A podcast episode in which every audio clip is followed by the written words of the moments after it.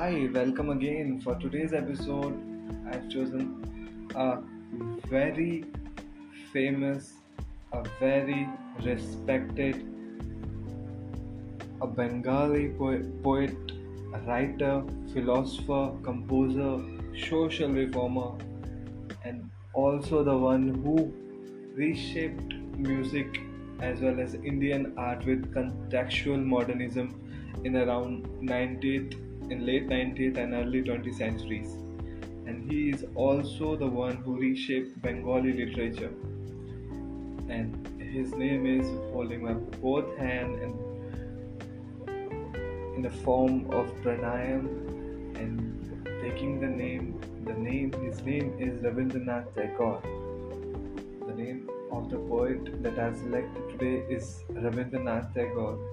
And the poem that I'm going to read is The Beginning. The Beginning by Rabindranath Tagore. So, before proceeding uh, or before moving forward towards the poem reading, I would like to read two of his well known quotes that are well famous. So, one of them it goes like this you can't cross the sea merely by standing and staring at the water. You have you can't cross the sea merely by standing and staring at the water. And another one is death is not extinguishing the light, it is only putting out the lamp because the dawn has come. Death is not extinguishing the light, it's only putting out the lamp because the dawn has come. So with this thought, with these quotes, let's begin with the let's go forward for the poem reading purpose. The name of the poem is The Beginning by Rabindranath Tagore. Where have I come from? Where did you pick me up? The baby said its mother. She answered, half crying, half laughing, gasping the baby to her breast.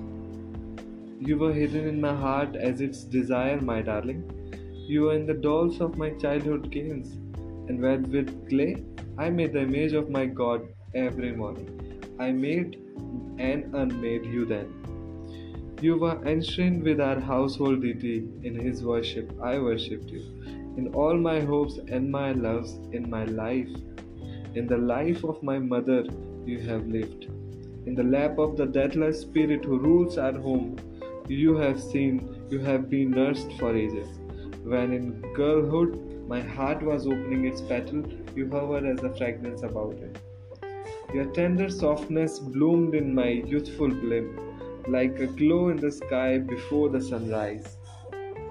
Heaven's first darling, twin brother with the morning light, you have floated down the stream of the world's life, and at last you have standed on my heart as I glaze, as I gaze on your face, mystery overwhelms me. You who belongs to all have become mine.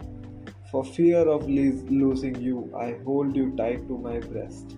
What magic has snared the world's treasure is this slender's arms of mine.